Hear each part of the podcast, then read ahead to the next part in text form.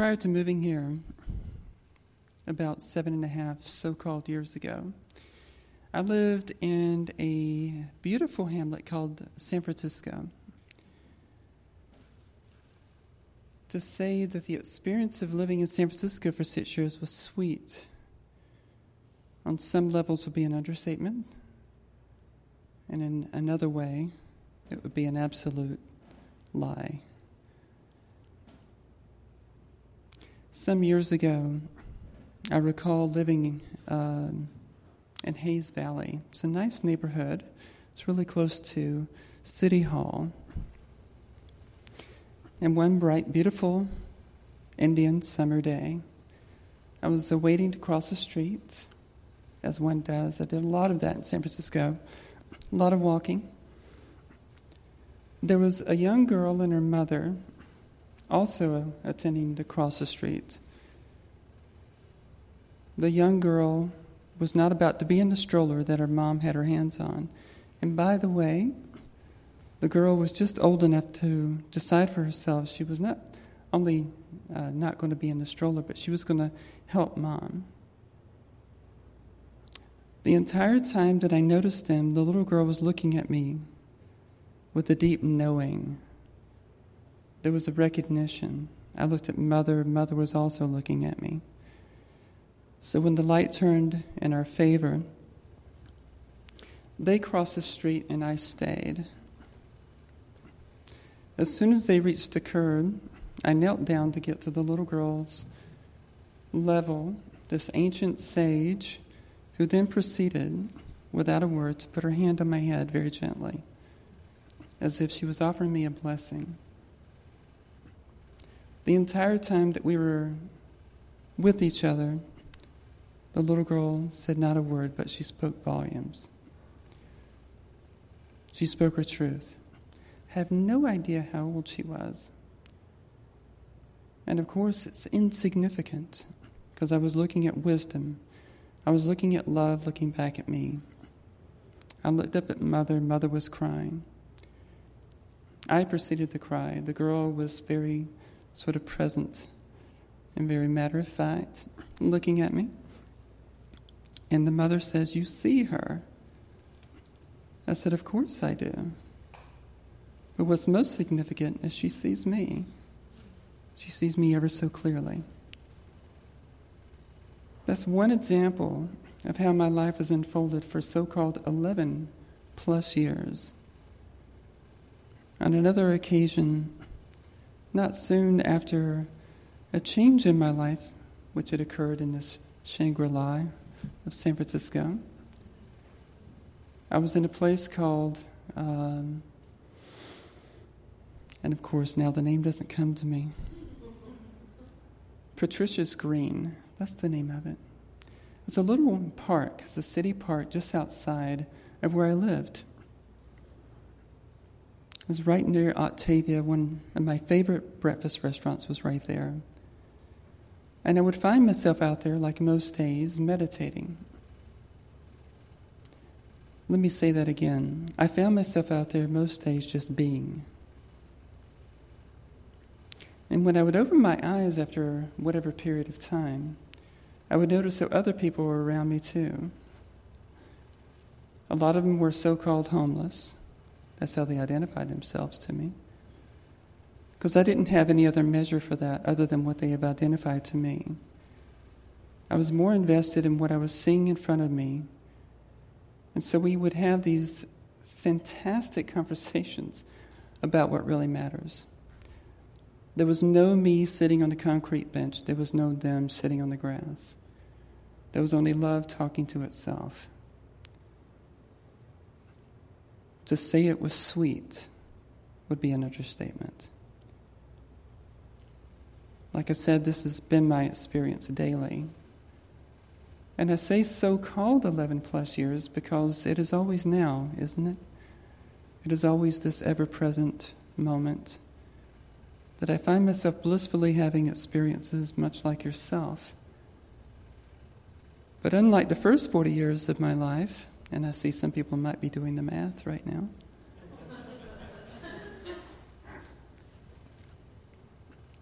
I was afraid of my own shadow. And like a good Leo,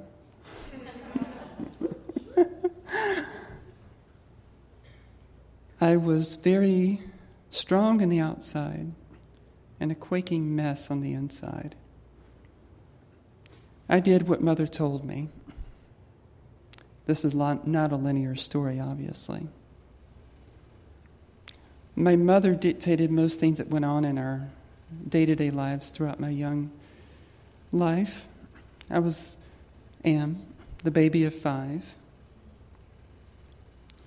I was told once by my mother that I wasn't really planned. It was an early birth, so it was an emergency C section. The umbilical cord had me around the neck. So for the first few days of my life, I'm stepping way back, I couldn't be touched because I would bruise instantly if somebody touched me. So I stayed in an incubator for a while. I was born and raised in a little city, little town called Riverdale, just south of Atlanta, Georgia. My friends were unliked by my mother. And I would find out later in life why that might be. But my friends were of different races, ethnicities, as much as you could have in a little place like Riverdale, Georgia. There wasn't much diversity. My escapism as a young person was singing. From the time of being in elementary school, junior high, I think they used to call it junior high, in senior high, I sang as early as I can remember. I was always in the choir.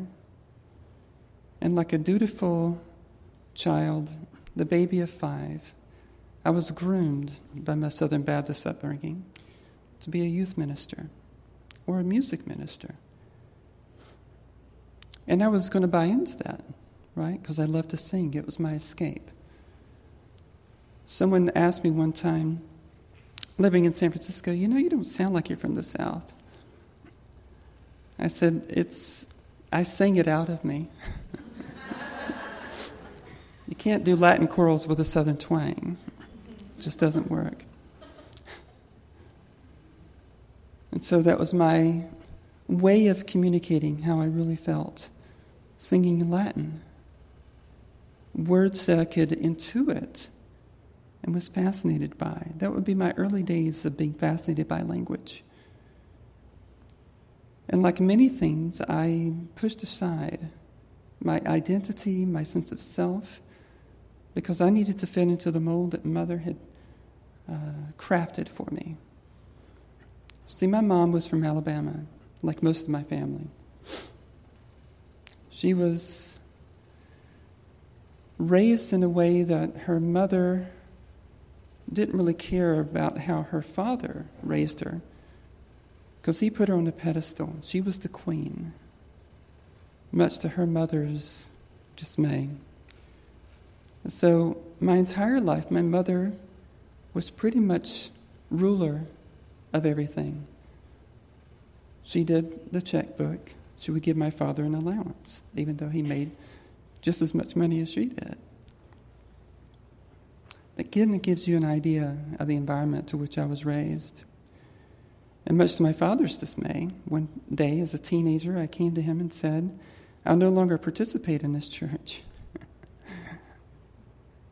and he was devastated for a moment. He was the deacon in the church, he was also a singer in the choir. And so when he asked me why, I said, because the Sunday school teacher said I asked questions that she couldn't answer, and she had pretty much was done with me. He said, Okay. That's the first time that my father would utter those words to me. It's okay. And I was struck by that because my father didn't have much to do with my upbringing. He worked a lot. He would get home late in the evening. My mother when I came out to her, she said to me, I love you, but I'll never see you again. I was the proud child. I had joined the military after high school. I was the only one in our family of the five of us that had any college credits. And so I was put on a pedestal. That pedestal was ripped out that day. And so I was not shocked, but I was quite surprised that she would look at me with this glazed look in her eye and saying, I love you, but I'll never see you again. And in my mind, I was thinking, is that love? Or is that your conception of love? Of course, I didn't say a word because I had gone too far. I knew that look in my mother's eye. I'd said too much. So instead of going to dinner, instead of seeing the rest of my condo that I was so proud to show her, the first home that I would ever own, the only home that I would ever own, she told my sister to take me home. So the sensitive child who was never really encouraged to read, never read a book until I was in the military, who was always at mother's disposal. And if it was only real or acceptable if she agreed to it. Otherwise, it's not real. So I ceased to exist in her eyes. Jumping back to San Francisco. I moved to San Francisco with two pieces of luggage, no plan. Previous to that, I spent about three months in Orlando, Florida, living with my cousin to help them with their adopted daughter from Korea and to take care of his wife who had a lot of cardiac issues. So she was quite weak. I despised Florida. it was too hot, too humid, and too flat. Not terribly different from Georgia. At least we had hills in Georgia. And one day, his wife looked at me and said, So, have you found a new place yet? I said, No. I just got a job working at Disney. Yes, that's a cliche, and it's true. like most people in Orlando work for Disney. I was working the help desk, doing the thing that I knew, which was computers and networking. And she turned Jekyll and Hyde on me in one day. I think she was tired of me being around after three months. I said, You know, it's not possible for me to have enough money to move on. But you know what? You're not going to have it to worry about. My Leo came out. I went home to my little room and meditated. I didn't know this what it was called, but I got very still, very quiet. Woke up the next morning very clear about what I had to do. I didn't have a credit card. My credit was poor, to say the least. So I went to one of my coworkers and I said, Here's some money. Can I use your credit card and get a plane ticket to San Francisco? She said, Sure. I handed her the cash. I bought the ticket one way and no plan. My cousin was flummoxed. What are you going to do? I have no clue. What's your plan? Don't I have one? Well, do you know anyone? Not a soul. I did meet one person online, and she agreed to take me from the airport to the heart of San Francisco, and I was going to stay in a hostel. That was my introduction to a big city. So there I was, thrust into the heart of San Francisco, and like Alice in Wonderland, I lived for six years in awe of the environment being able to walk down any street and finding a different culture, a different language, a different ethnic food, I was amazed, utterly amazed by the beauty and the fragile nature of such a city. I saw it as fragile.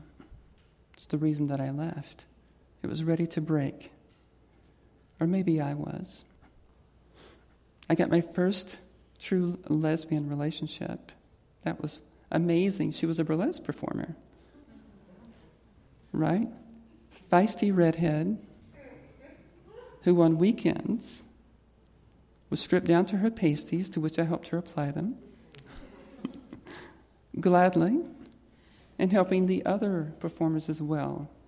That's how I would spend my weekends for about a year. So, in true lesbian fashion, moved in immediately. I was right there. But most things I had, I could fit into a roll around, so I was an easy girlfriend. She lived in the basement of an old house, very quintessential San Francisco. Until one day I found out, or rather, I came to acknowledge that I just got into a relationship with an alcoholic. And one night after a show, she wasn't coming home. I got there before her, and I hear noises outside. I open the door, and she's making out with a guy. Wrecked, utterly wrecked. And it was a great gift. After she came in, I clutched the pillows. Everything in her place was black. She was a very gothic person. she actually owned a hearse, that was her car. And I would hear endless tales about how expensive it is to park a hearse in San Francisco. I said, But baby, you, you bought it. and very few places would take it, by the way. So that was the end of the relationship, but something had changed in this separation. I had a sense of purpose, a sense of clarity that I had not experienced before at the end of a relationship, which I've had very few. You see, I was a sensitive child. I wasn't about to start relationships because I knew I couldn't finish what I would start. And so I would deflect from any uh, anyone that would come on to me and say that I'm not worth it. You're better off somewhere else. Something was different this time. She said, Maybe we can work it out. I said, I don't think you can, at least not right now, and at least not with me. I think you need help. And I don't have the energy for that. I have to be honest. And so I found a place for $600 a month that I would later find out was assisted affordable housing, Section 8, I think they used to call it and an old Victorian building in the back of a functioning boutique hotel, which on occasion I would work the front desk as a second job. My primary job at the time was working at Starbucks. I was the opener, riding my bicycle through the streets of San Francisco at four in the morning, rain or shine, rain or dark. and I would get there stock the pastries, and do my thing. Happily listening to music, meeting new friends, seeing old friends, remembering their drinks, and being able to have fun. It was fun. And then something changed.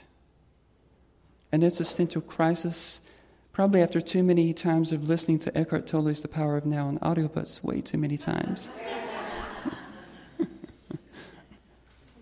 that started my sense of introspection. I had actually mastered the art of questioning every thought that crossed my mind, every one of them. And by the way, I'm not prescribing this. I drove myself mad. I didn't know what was real anymore. I was getting to a crisis point, the crisis of all crises. I had become an emotional, psychological, spiritual wreck. Just prior to this breakthrough, I had met shamans and had shamanic journeys. I had met Sikhs that would meet on Haight Ashbury and asked them, Let's have tea. I'm very curious about your tradition. Tell me about your teaching. I would attend lectures at UCSF that was open to the public about quantum mechanics and kind of getting it. I was absorbing information at such a rate that right now I can't even imagine how I did that. Constantly consuming, walking the streets of San Francisco with my iPod in my ears. Consuming, consuming. Didn't have much time for pleasantries. And then it broke. One night in this beautiful $600 a month room that I shared a bathroom and kitchen with, three of the residents, most of them were gay and retired. It was pleasant, it was quiet. I had hung a mirror with fishing line into the window. And I went and asked questions in the mirror, and like probably all of us have. I'd ask questions like Who would care if you died? What's life all about? What's the point? And instead of walking away, I stayed there and I saw nothing in the mirror. There was nothing there looking back at me. The first instant freaked me out. My mind got engaged. The second time, I said, Yes, of course, this must be the way of it. I heard a word in my head saying, Surrender. The next recollection was on the floor, on my knees, drenched in sweat, snot coming out of my nose, tears streaming down my face, and had no energy to wipe any of it away. The next recollection was the next morning, laying on the day bed that I managed to somehow get into, and seeing sun- sunlight streaming through the window, the same window. I saw my toes and streaming sunlight on my toes, and I bursted out laughing. I said, There are no toes. I looked out the window, trees. Those aren't trees. That's an idea. I did an inventory of the room, and thoroughly satisfied that I had no knowledge of anything. The voices in my head, the buzzing sound that I lived with for 40 years stopped. I don't say this to impress you, I say this to impress upon you that now is all there ever is. What you do with it is essential. What are you're open to is everything. As Becky said earlier, love is what you have left at the end of the day. I'm paraphrasing. And for about eight months, I wasn't much of a conversationalist. Somebody would say, What do you see? I said, Love, truth. And I see that you're lying to yourself. I see you resisting. I see you going against the grain. Why do you resist what I'm offering you? I'm just telling you my truth. Why is it so hard? If I told you my tragedy, you would be my best friend. I tell you how I feel now, you have no time for me. That's fascinating. Utterly fascinating. And for 11 so called years, I've been fascinated in utter amazement to be in a maze, loving what is, at utter peace being with friends as they would reach out to me and say that I'm in hospital in the East Bay, please come. I've been given a horrible diagnosis, I have days to live. Why would they call me? I thought. So I find myself on BART, East Bay I go, no clue about where I'm going. I get to hospital, and my friend says, Pray for me. I said, What do you think I'm doing? Be with me. I said, What do you think I'm doing? I said, I love you more than words can imagine. Because words are concessions, they only go so far. He says, I don't understand that way of talking. I said, And that's beautiful that you don't understand that. But your heart understands it very clearly. Don't let your mind get engaged in this. You have days to live, right? He said, Yeah. I said, How about this moment? Are you living now?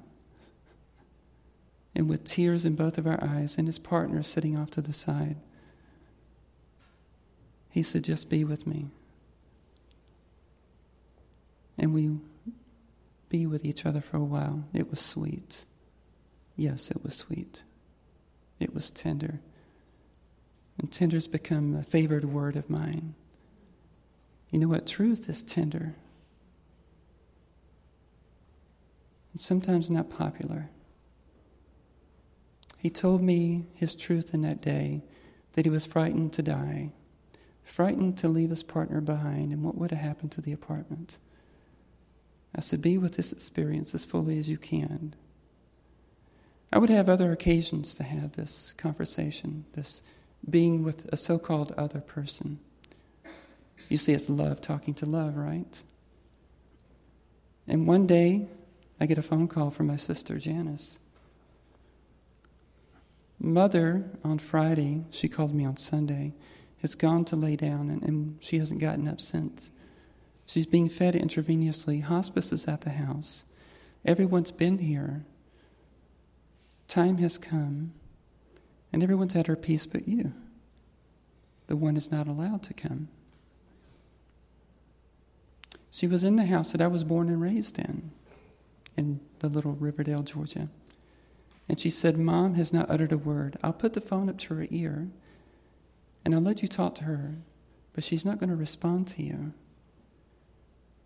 So for a few moments, as she put the phone up to my mother's ear, I could hear what could only be described as a little puppy dog sort of uh, breathing and sometimes a little grunt, as a puppy dog does when it sleeps. And I told my mother, I found peace and I invite you to it. You've done what you've come here to do. You've done the best that you knew to do. You've done your part. It's time to surrender. I had become so emotional saying that. And my sister didn't know when I was done. And so I would continue hearing my mother's breath. So after a few moments,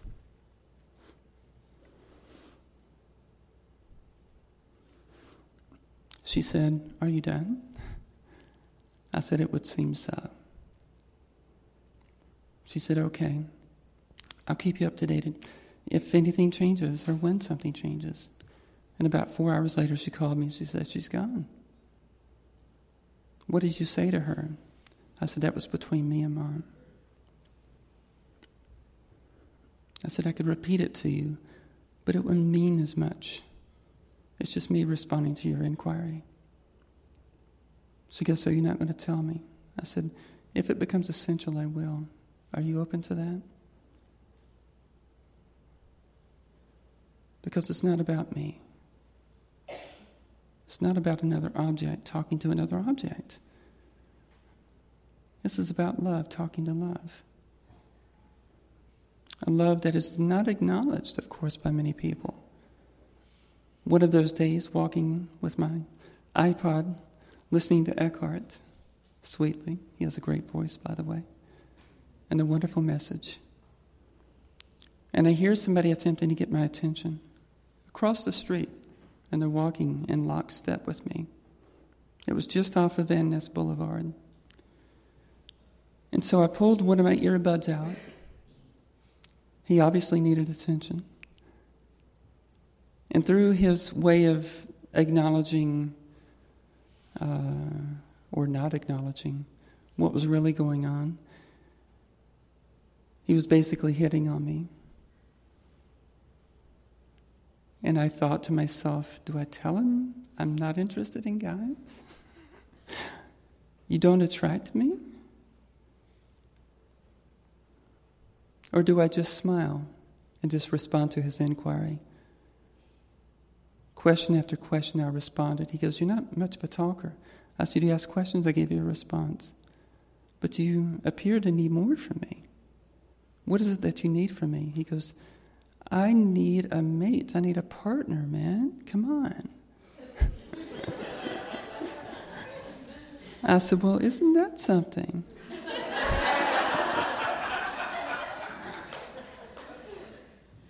I said, I don't.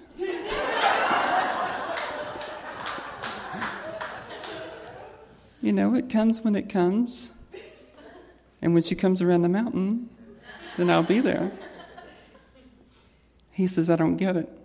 I said, Never mind. I said, I can't give you what you want. He stopped, puzzled. What do you, uh, what do you know? What I, how do you know what I want? I said, You already told me. But at the heart of it, you need attention, don't you? You need attention in any way you can get it. And I've given you attention. I can be of help to you if you're open to it. He said, Are you a teacher? I said, Yes. In the most fundamental way. Because a teacher, if you look at the Old Norse or uh, Old Latin, I don't recall which, teiken, which is to point. A teacher is a pointer. So, in that sense, yes, I'm a teacher. I point you in a direction. He said, In what direction? I said, To love. Love what? Love yourself. Love yourself more than you can imagine. And when you have that, then you have it to give. Have a good day. Proceeded to put my earbud back in, listening to Eckhart back home. It was sweet, just like it was. I was not perturbed. And I recognized perturbedness. Right? Can we keep our heart and mind open and the heart of tragedy and the heart of tenderness? It's amazing that when I spoke to my mother prior to her death, I spoke to her in person. When my mother was first diagnosed with cancer, stage three or four, breast cancer, actually had a hole underneath her left breast, and she refused treatment. Sister Diane says, You better come. So, friends got me a ticket to go see her. And I was there for three days or two days before she would allow me to come, before she would agree to see me. I stayed at my sister's house. I'd already been scheduled to be there for a week. And when I finally was allowed to see her, she said, Well, I'm pretty much done having this conversation. I'm going to go take a nap now. And I take it that when I'm awake, that you will be gone with your sister. And I said, Well, that's quite interesting. She was laying on the couch. I got on the floor so I'd be face to face with her, much like I was face to face with a little girl. And she looked at me with very stern voice and said, Are you satisfied? I said, Come again. She goes, You got to see me. Are you satisfied? And without blinking an eye, I actually got another inch, I think, to her. I said, Mother, I did not come across country to be satisfied. I came here to be with you, and that's precisely what I'm doing. She says, I don't understand that language. I said, I hear that a lot. I get that, and it's quite all right that you don't understand that. She said, Well, I'm tired. I wish you the best. I said, Mom, I send you love. That'd be the last time I saw her in person. A mother that refuses to accept you. And that boy that needed my attention. One of the things he yelled out to me was, You are a tranny, aren't you? I said, Come again. a transsexual. Right. Um, Sure. And what bearing does that have on your reality? What does this have to do with you? He goes, Well, I'm rather attracted to that. I said, Ah, very good. Congratulations. How beautiful that is. Right? How beautiful this is. Did I out myself up here? Have I done sufficiently of that? Another gentleman told me one time as he was hitting on me, I found myself with my Leo slightly coming out. And he says, Why aren't you attracted to me? I said, I think I already know what you're going to say. I got the same training you get. had the same education. I'm bored. so that is my story. So thank you for letting me share my truth with you in a tender way. Thank you.